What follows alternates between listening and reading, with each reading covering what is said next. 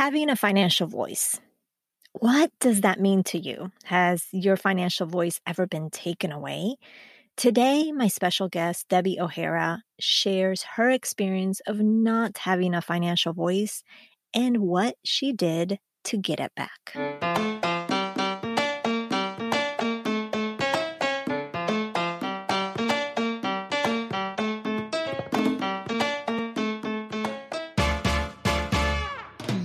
Yes, you are here. Bienvenida to the Her Dinero Matters podcast, a mixed language podcast hosted by me, Jen Hemphill, to help you become the reina of your money and love your dinero more. If you are needing some inspiration and encouragement at this very moment, you have come to the right place. Gracias por compartir este tiempo conmigo. Now let's jump in to today's dose of money confidence.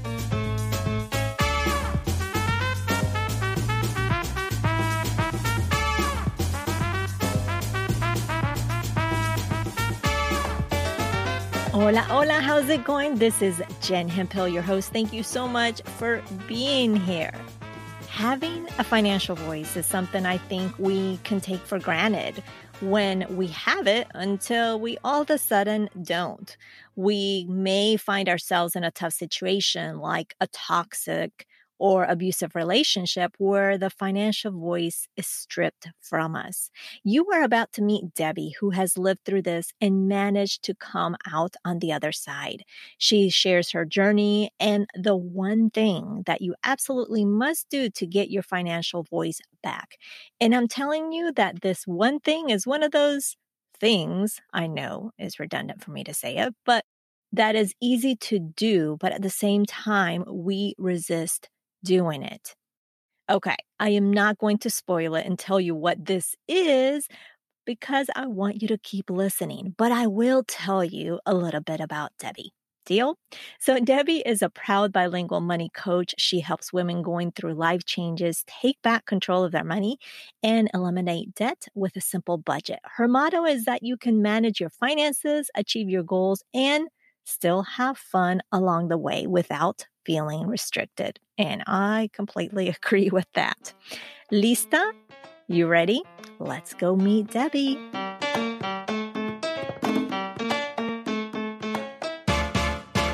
Bienvenida, Debbie. I'm so excited to have you here. Finally, we connected not even a year in the past six months and you came on so willingly to be a speaker at financially strong latina so i'm just so excited i got to know a part of you through the event but now i get to dig into more of debbie so welcome oh thank you so much it was an honor being a part of the event and also talking to you today i'm so excited I am too. Let's start. As you know, let's go back to your money stories. So tell us a little bit about your upbringing. What experiences, lessons have you had around money? Something that has really impacted to who Debbie is today. Yeah. So I was raised in a very low income family. My dad was a truck driver, so he was never around. So I was really raised by my mom and my grandmother. Everyone in my family is Cuban.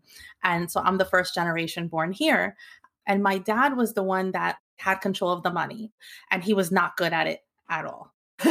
not, not, it's like if you were supposed to go left, he'd go right, like every single time.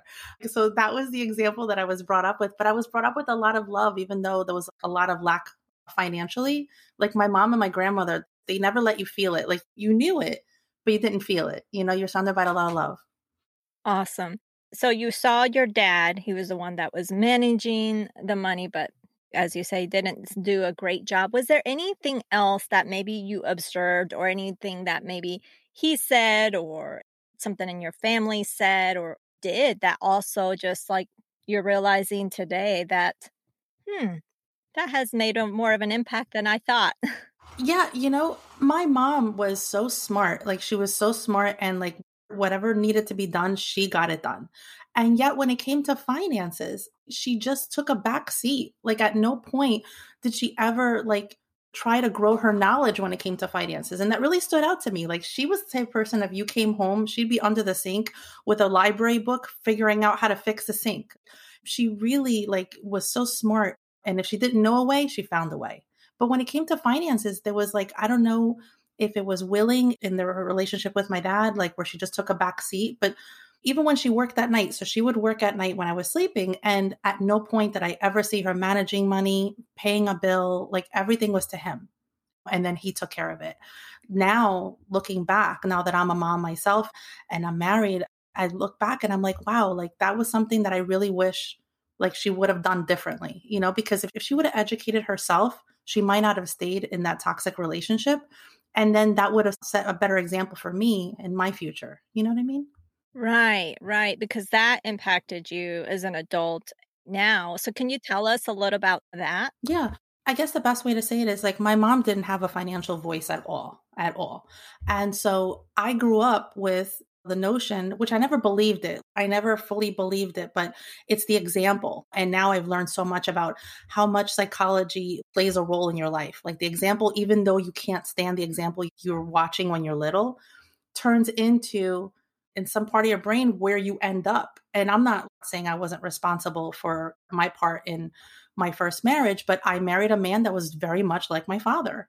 He's the one that paid the bills my check would go in and then he would do everything with it and he didn't know anything about it either it was like an almost exact replica financially and because i didn't grow up with my mom having a financial voice or giving me any kind of education at all the only education she ever told me was like mija you have to have your own money so she opened up a passbook savings account for me when i was young that was it so i'm like that was my financial education in, in like 30 seconds when I married my first husband, I didn't realize it till I was out of it, like how controlling he was and how money is used as a weapon when you're dealing with someone that's controlling. So getting out of that marriage cost me so much, but being in it, I had no voice whatsoever.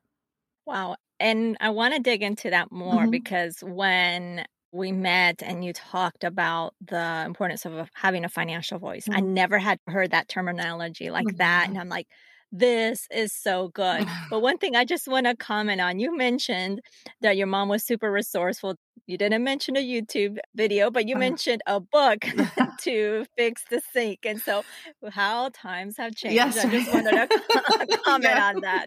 And then you said the passbook savings. I don't think you even hear that term anymore. Mm-hmm, mm-hmm. I haven't heard that in a while. So. absolutely, absolutely. Oh my god, I'm dating myself hey, I think we're about the same. I think age. so too. now, the financial voice. Mm-hmm. You speak about financial voice, you speak about money being used as a weapon yeah. against you. So, mm-hmm. if you could define what this financial voice means, what does this mean to you and why is it important? What it means to me is that I believe that women, especially, need to be financially educated. And I don't mean like, you know, know everything about investments and things like that, but even just the basics. Because when you're not a contributing factor, even in conversation to the finances in your house, you've given that up. And that's what I grew up with. My mom gave that up. She just, she handed it over to him, just like I handed it over to my ex husband.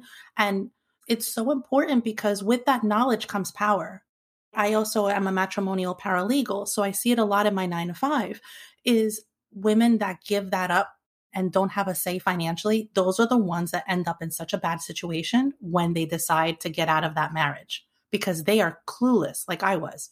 And I'm not being judgmental, I was there, but they have no idea how to pay a bill. They don't know how to create a budget, like how to be resourceful, how to go from a two house income to living by yourself with your kids and surviving financially when you've never had that voice and that power before. So that's why I feel like in an abusive situation, like how I grew up and then how I ended up in my first marriage, not having a say is the first thing that you hand over to them and they gladly grab onto. Crazy. Mm-hmm. Now, what has been the hardest thing that you have learned from your own experience? So, you've spoken to us about what financial voice is and why it's important, but what has been for you the hardest thing that you learned from your experience of not having one? My biggest lesson was that when I finally decided to get out of my toxic and abusive relationship, my marriage, of course, since he was controlling, he didn't make it easy. So it was a legal battle over nothing because he wasn't going for custody of the kids. It was just to punish me financially. And by the time we were done with the divorce, I was left in a house I couldn't afford. because again, I had never paid a bill. I didn't realize that I couldn't afford the mortgage. So I ended up losing my home. And then we ended up having to get an apartment for a little bit. And then in the meantime, I met my now husband, who's wonderful. But in those years that I went from starting the procedure, I'm sorry, the proceedings to finally being in my new marriage, I racked up $48,000 of credit card debt. And it wasn't anything expensive or I wasn't shopping lavishly. I wasn't going to the mall. I don't have fancy handbags. Like it was just surviving for all those years. Everything and anything I could went on a credit card. Because that was the resource that you had, the credit Yes. card, in terms of really providing for Exactly. your family. hmm And you also spoke about money being used as a weapon against you. So, can you talk to us about what are some examples of what that looks like? I mean, as far as like when you're in, in an abusive financial situation, is that what you mean? Yes, yes. So, money is used as a resource, right? If you want to get out of a marriage, you can pay an attorney. You can move somewhere else if you have the funds. But what a controlling person does is they take away that resource for you. Like they'll take the money that's in your checking account and transfer it into an account in their own name, leaving you with nothing.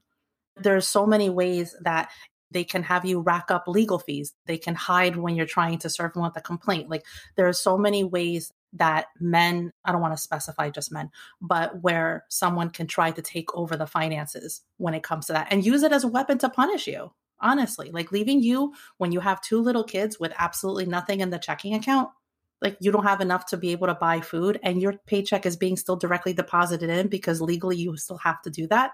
And then he's just taking it all out. It's things like that. When they leave you helpless, that's power for them. Knowledge and finances is power for someone that's abusive. Absolutely. I know you mentioned that when people are in situations like this, it takes a while. And for good reason, it takes a while for them to leave that type of relationship because of some of the things that you've already mentioned, right? So, what do you think are the biggest fears for those that were in a similar situation to you before they make that decision to say, enough is enough, I'm out of here? there's so many things that like so many ways I can answer that, but one of them is going back to like the way that they are controlling is that they'll act nice in front of other people. They'll act like they're loving, arms around you, like everything is fine.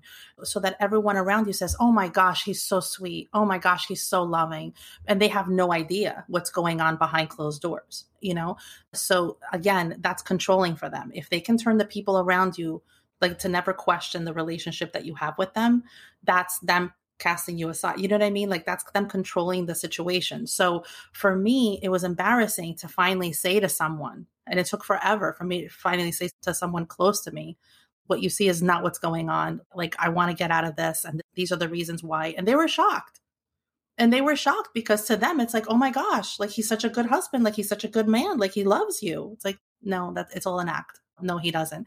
And it's embarrassing to a certain point. It's embarrassing to say to someone i'm in a situation that i need help getting out of. Not just financially but just emotionally as well but financially to have to ask someone that you love to lend you money so that you can buy a used car which i had to do because i lost my vehicle as well like a used car so that i can get my kids back and forth and go to work it's a level of embarrassment that I've never felt before in my whole life. And that's what I felt when I first reached out. And then when I got the love and support from everyone around me, like that's when I was like, wow, like I should have done this earlier. So, how long did it take for you to leave that relationship from the moment you're like, this is not good, I need to leave, to actually leaving? How long was that for you? I stayed way too long. We were together before we got married for eight years, and we were married for eight years. It was always a controlling relationship. And looking back now, I see signs from the very beginning, but it got really bad really fast when I started to gain my voice, when I started to realize what situation I was in. The fact that I'm mirroring, you know, I believe my marriage was worse than my parents, but I'm mirroring so much of my parents. When I started seeing my little kids watching this toxicity that's in the house. They were four and five when I finally filed for divorce. Like having them be in the mix really propelled me to say, I've got to do something. I really do. If I didn't have them, I don't know when I would have gained the strength to do it. But having them, I was like, they deserve better and I deserve better and I need to change this. So that's when everything really went fast. When he started seeing me gain a little bit of control back in my life and be a little bit more independent, that's when everything went real fast. Before we jump into today's content, keep your ears peeled for a unique reveal I'll be sharing midway through the show. It's something special just for you. I can imagine. And then, so the turning point for you when you just decided this is enough was your children. Yes, absolutely. Just seeing that in your children. And I can imagine, I know you mentioned that there was a sense, I don't know if you used used embarrassment. And I can totally see how people can feel like that because it's like you may have feelings of, how did I let this happen? You know, I'm smart, smarter than this. Mm-hmm. Why am I in this type of relationship mm-hmm. like that? So I can see how that, or just also, like you said, the person will say things in front of the public that makes the public or those around you, oh, this is such a fantastic partner, mm-hmm, mm-hmm, right? Yes. And spouse. So I can totally see why it's so hard. And then on top of that, and you tell me probably thoughts of, well, I haven't managed my finances. I don't know the first thing. Where do I start? Or things like that. So I can only imagine. And the mental part, it's one thing making the decision and then the other thing is acting on it right oh yeah and mm-hmm. the mental part will keep you back so i mm-hmm. can only imagine and i just applaud you for you're making that decision because it's not easy no. for anyone no thank you oh no problem now for someone that is listening that right now that is in that situation that you were in mm-hmm. and that needs that encouragement what would be a small step that she can take right now to have a financial voice and to get herself and maybe the kids are involved out of there out of that relationship. Looking back one of the things that i realized was like a, a self-preservation mechanism that i was using is i was justifying things. So even though i knew that it was a red flag things that happened things he would say how he would act and you know it was very abusive. And in my brain i would like justify it because you have to be like, no, I'm okay. The kids are okay. Like everything's okay. Looking back, I wish I would have recognized that no, it wasn't okay. And things that don't make sense are things you should really pay attention to because it's the small moments that really let you see what's coming when it comes to dealing with someone like that. And if anyone else is out there that's listening to this, like don't dismiss when you feel that something's not right. Like that's another thing too is like I dismiss my intuitiveness that so many of us have, I dismissed it for so many years. I saw so many things that I knew were wrong, that I was being treated wrong, things that were being hidden from me, like the controlling aspect of everything. Like, I wish I could go back and say to me back then, like, did you see that? Pay attention to that. You know what I mean? But I pushed it, and that's what made me stay in that relationship for so long. So, anyone that's listening, it's like, listen to your intuition. It's so important and it's there for a reason don't dismiss it. You know, like when you feel that something is wrong, try to process it. Don't push it to the back of your mind because that might be what makes you say, I'm done. I'm done. I'm done and I need to leave. And then the next thing is ask for help.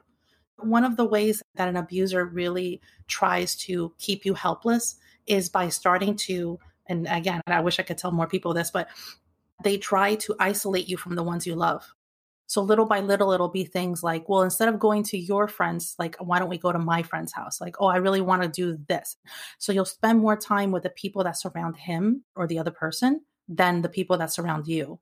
And then sooner or later, friends will start dropping off because they haven't heard from you in a long time and they haven't seen you in a long time.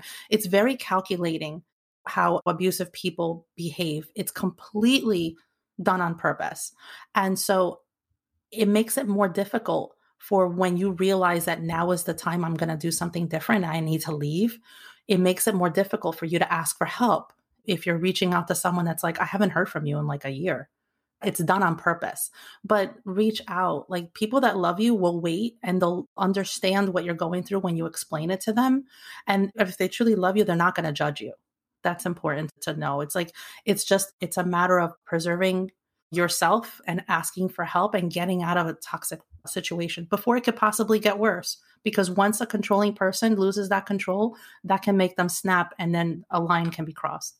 Absolutely. Now, you also mentioned earlier that you had racked up $48,000 in credit card debt mm-hmm. to basically support your family because that was the only option that you had at the time. Mm-hmm. And it took you two years to pay it off.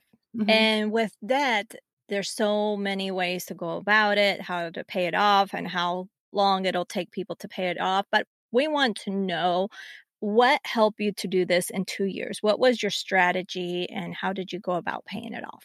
When I married my now wonderful husband, for the longest time, I was like some of my clients, when you get out of something that's traumatic, especially about money, you just want to put your head in the sand. Like you don't want to look at what you did. I joke around on my YouTube channel, like I put my head in the sand like an ostrich, like a head in the sand and my rear end is sticking up. Like I can't hide from anything. But that's, I feel it's like a human instinct is to hide. You know, like I don't want to see it. If I don't see it, I don't know it and then it won't affect me. But it does. It's like a house of cards. Like that is like a house of cards. You know, everything just comes crashing down at the same time. And so my husband kept telling me, like, we need to look at the numbers. We need to look at the numbers. And I was also ashamed of it because although $48,000 was the price I paid to get out of a horrible situation with my kids, it's also now the burden I brought on to my marriage. And he was like, Your debt is my debt and we'll pay it off together. But to me, it's like I married someone who had a savings who had great credit. My credit was like negative. if it was like a negative zero, it would have been. And so, like, when we finally sat down and we looked at the numbers, and again, I had never budgeted before, all of a sudden it was like a fire lit inside me. And I was like, oh my gosh, like, this is where the money's been going. I can do something with this. So I started, I called up my little one was in daycare. I called up the daycare. I negotiated a lower price. I called up my boss. I redid my hours. So I was still working full time, but leaving earlier so that I can pick up my daughter and save money on daycare. I started calling every single utility company that we had and explaining to them that, you know, like I'm trying to save money because we're on a tight budget. And by the time I finished within a week of making phone calls, I went downstairs and I said to my husband, I just saved us a thousand dollars this month. And he was like, excuse. he was like, what? I was like, I'd like to take over the finances if you don't mind. And he goes, Debbie, he's like, you want to run with it. And $1,000 turned into five and turned into 10. And within two years, I called him up and you know we'd have monthly meetings like it wasn't like i was doing it on my own like you know we were agreeing on everything. But he was shocked. He's like from someone who's never paid a bill and all of a sudden like it was i'll never forget it was new year's eve 2018 and i said come here. I was like i gotta show you something and i just hit like sent payment and the thing went to zero our last credit card and we were crying and it was like happy new year! Like it was just the beginning of our new life. And it really started by that moment when I went from years ago not having a voice to looking at these numbers and being like no groceries was another one i cut in half. Like there's so many things. You become resourceful when you need to and that moment that i looked at those numbers changed the rest of our lives so far. That is so beautiful. Now i want to know the timeline from you paid off the 48,000 I believe you said end of 2018 yeah. 2018 so when was it that you sat down you said oh you, two, you said 2 years? Yeah it was January 2016. January 2016. And so I want to highlight this because sometimes we hear it took two years, sometimes we hear maybe the same amount, five years, sometimes, you know, it all depends. But really, how I see it, because is the time that you actually made the decision and actually got to work. Because I know for us, my husband had student loans, and that was like you, he, he, felt like it was a burden. He brought it into the marriage. I came into the marriage with no debt. And I'm like, your husband, I was like, well, we'll pay it off together, you know, that type of thing. Mm-hmm. And it took us years. It took us a long time.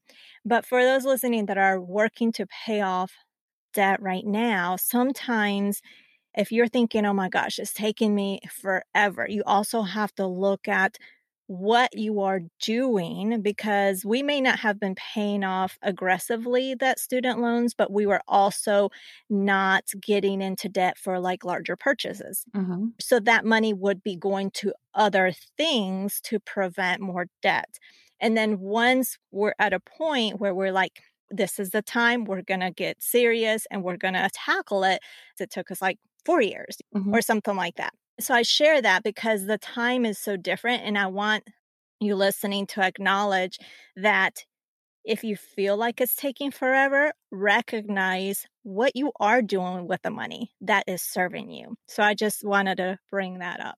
Now, Debbie, you also have, and you mentioned your YouTube channel. What are the main focuses of your YouTube channel? Because you're a money coach, obviously talk money, but are there certain focuses, themes that you really talk about more on your YouTube channel? Yes. So my YouTube channel, first of all, it came about uh, in such a funny way because it was now it's January 2019, and I just felt like I was busting with all this information of how we paid off our debt in two years. I like I don't know if it's the Hispanic way that I was brought up, but my parents always told me like you never talk politics, religion, or money. And so I was like, I was kind of busting. I said to my husband, I said, I want to help people. I want to help people. Like there's so many people out there that are where I was or worse, and I want to help them. And so I said to him, I said, I think I want to start a YouTube channel because I hadn't heard about money coaching or anything like that. And so he was like, Yeah, that sounds amazing. So I did my research. Two weeks later, I started my YouTube channel. And it was really about like showing people how I did it. So like every video is, you know, like taking another part of your expenses and seeing what you can do. Like I have a video, uh, two videos now on making phone calls and reducing your expenses with your providers meal planning is huge. Anytime that you talk about saving money on groceries, especially the prices now that are so crazy. Oh my gosh. it's insane. Anytime I talk about groceries, like I know like I'm going to get a lot of comments and people are going to be like telling me like yes, thank you, thank you. So when I started my YouTube channel and I started talking about like different ways to save money, I started getting calls, not calls, direct messaging on Instagram and emails. And they're like, Can you help me? Can you help me? And I was helping people for free for like almost two years. And then one day I'm listening to a podcast and they were talking about money coaching. And I was like, what's that? and then I realized I've been money coaching for free for the past two years. I had no idea. And so I was like, I'm doing this. And now I just feel so fulfilled because I always felt like there was like something missing. I don't know, like if you can relate, like something that yep. I feel like I was meant to do, I wasn't doing yet. And then now in reflection, it's like everything I went through got me to a place where I'm helping so many people that were where I was. Right. But it all started with my YouTube channel. So I'm very grateful to that audience. Yeah. And they still email me now. I'm still in touch with previous clients, you know, for free from YouTube that I did. It's my way of helping people as much as possible. Just be a little aware. You know, like I don't want to overwhelm them. That's what I like about YouTube. In five or 10 minutes, I can help you with something. Absolutely. And your YouTube channel is How Debbie Saves. Yes. Debbie, this has been so fantastic as usual. I enjoyed talking to you and it was good having you. Thank you so much for taking time and joining this conversation today. Oh, no. Thank you so much for having me. It's always a pleasure talking to you. Thank you.